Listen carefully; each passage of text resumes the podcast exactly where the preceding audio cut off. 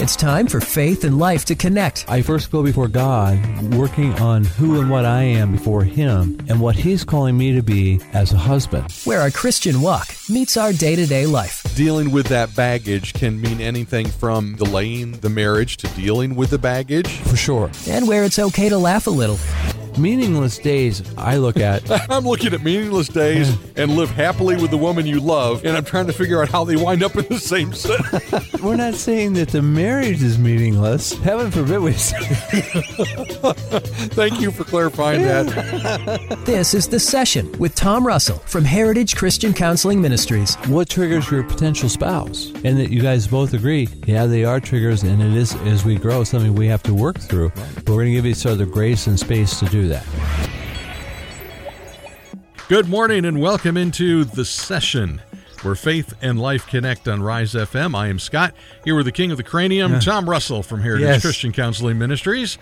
And we are going to continue our conversation about teaching your kids about money. Last year, or last year, Yeah. last week we kind of Feels went like over last year. It kind of does. Yeah. Uh, we went over some basics, some big picture stuff, and then we talked about elementary kids. And today we're going to zoom in on uh, elementary and middle schoolers specifically, and about teenagers and how to manage money. And Right. some tips that maybe will help you this year while kids are out buying clothes and while they're having to, well, what's the new cool thing I'm supposed to have to survive school? Right. How much is my calculator? You know, that kind of stuff.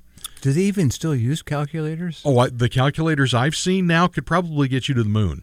Holy mackerel. I mean, they're yeah, they're easily six, seven inches tall, about four inches wide, and half an inch thick, uh huh. and they do just about every calculation that I was unable to do in advanced math and calculus and physics in high school and flunked those classes. if that calculator, I'd have been fine. All my calculator could do would spell out high upside down if I used the right numbers.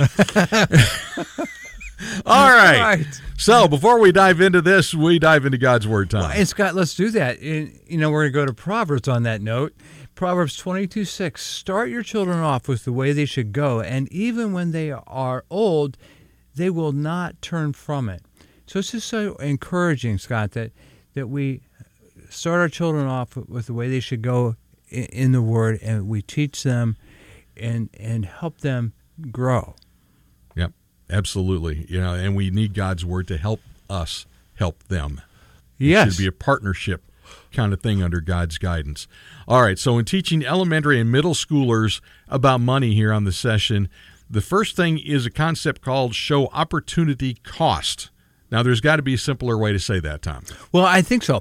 That's just another way of saying if if you buy this video game, then you won't have the money to buy that pair of shoes. And at, at this age, your kids should be able to weigh decisions and understand the possible outcomes.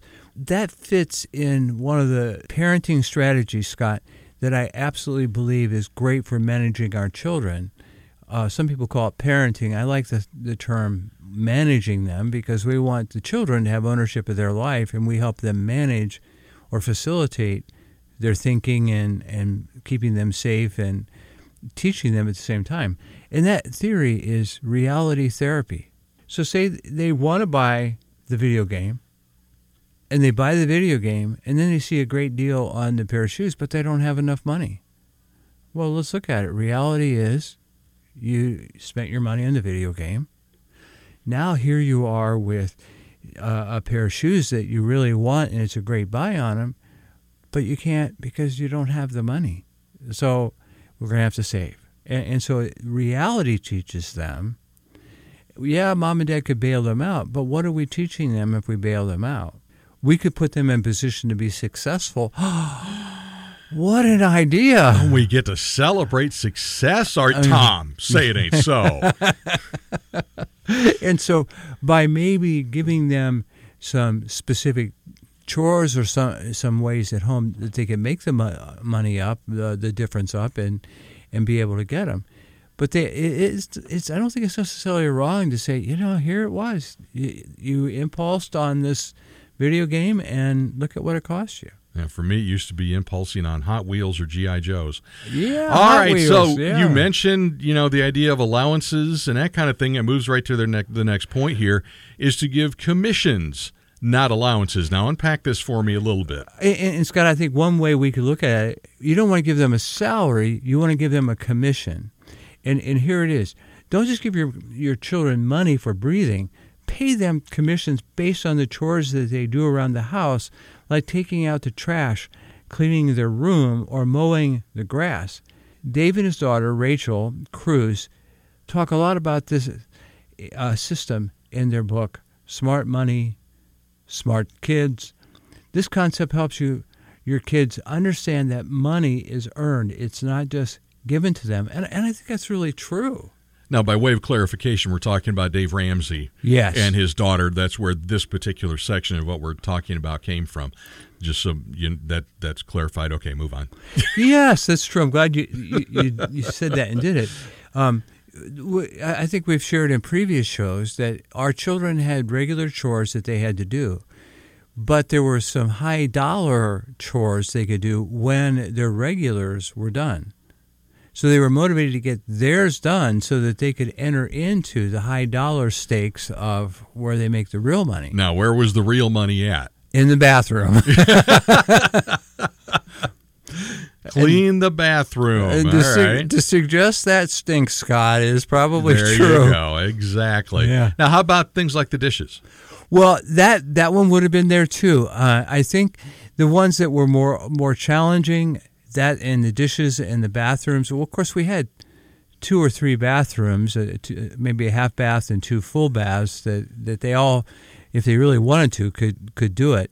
It was amazing to see them work that direction, and the, it motivated them. So we're talking about how to teach kids about money today on the session, and the uh, the next one Dave Ramsey mentions here is avoid impulse buys. Yes. So, uh, mom, I just found this cute dress. It's perfect, and I love it. Can we buy it, please? Notice the we. Yes. Statement. Yeah. I'll wear it, and you pay for it. Well, that's a partnership. it is. Yeah, I like that one. This age group really knows how to capitalize on the impulse buy, especially when it comes it's used as someone else's money, which they picked right up on that Sounds too. something like our federal government. Whoops! Yeah. Did I say that out loud? I'm Right. sorry. But, and so what I, growing up, always heard was, you don't need it. No, you can't have it because I said so.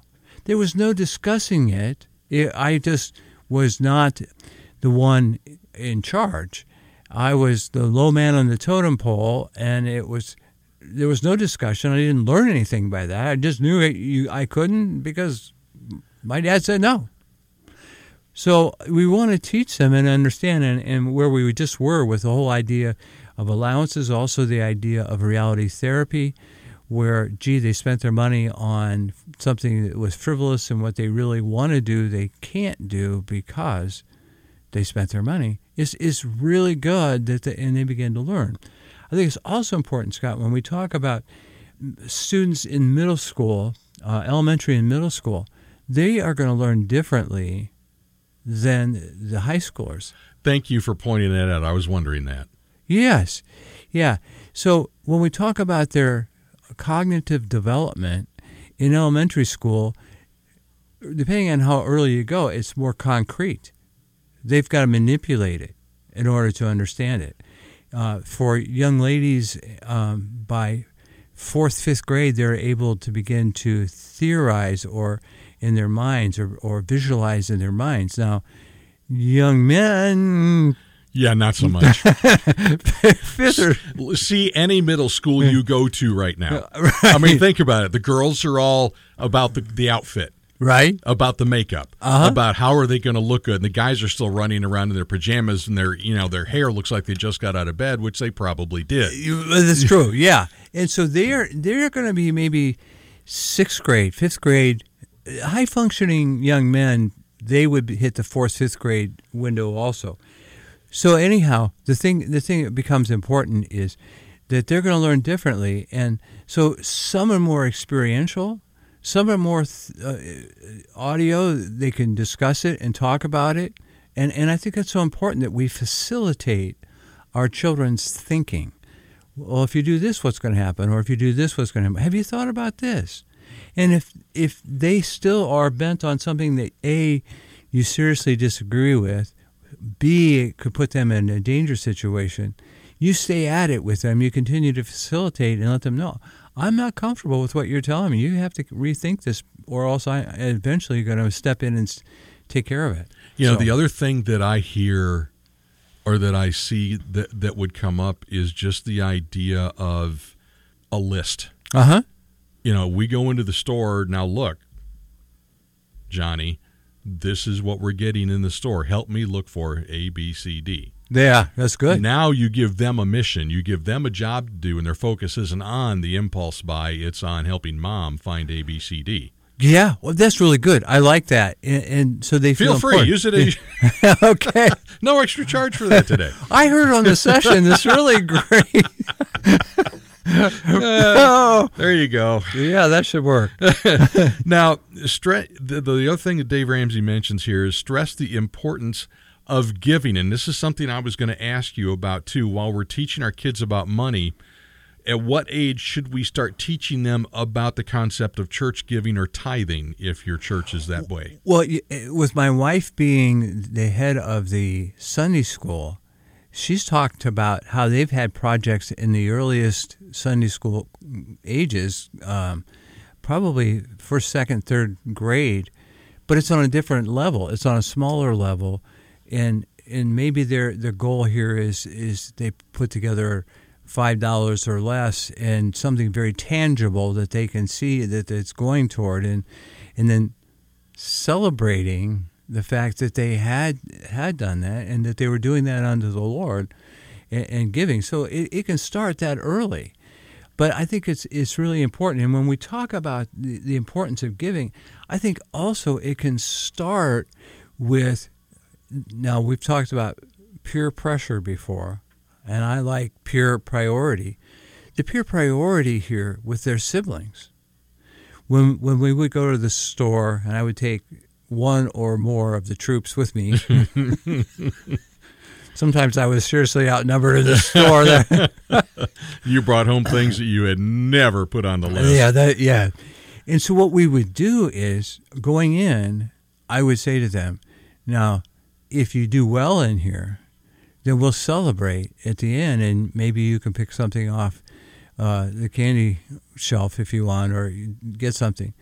And so when they were successful, I would say to them, "Oh, and get enough of them for each of your siblings." And then I made sure that particular child that I had with me was the one who would give the candy to their sibling. Oh, now there's a neat lesson. Yeah. So their peers, their their siblings were experiencing and learning about giving based on the fact that their sibling gave them just out of the kindness of their heart. And that would help the next time they go to the store. Yeah. Because then they wanted to do the same thing or try and one up them. Right. Well, and, and I would say in recent years, with all our children being adults, there's been several occasions when one of the children may have been uh, hurting in one way or another. And it was interesting on the family thread to see how all of our children kicked in gear and said, "Let's help them." They they had learned that, and what a blessing! Wow. So, Tom, we're at a point now where we're going to start talking about teenagers and money, and I'm looking at what's ahead And we haven't got time to go through all that. That's right. And not be mm-hmm. successful at it. And we we want to make sure we're giving you quality information and not just kind of hopscotching through it to, for the sake of time. So we're going to cut it off there today. But you know, Tom, maybe we have hit a nerve with some families today yeah. that maybe that the concept of budgeting, the concept of uh, success and right. setting up for success financially is just it's foreign. They weren't raised that way. They were kind of in your situation where it was just dad said no yeah. And they didn't learn anything. You know, maybe sitting down with a Christian counselor can help redirect the path of finances a little bit. How can they start a conversation with Tom? Well, I can be reached at heritagechristiancounselingministries.com. And remember, you can always suggest a show for us to cover. It's a topic maybe that's important to you or you've heard someone struggling with. Just let us know. Shoot me an email, scott at risefmohio.com.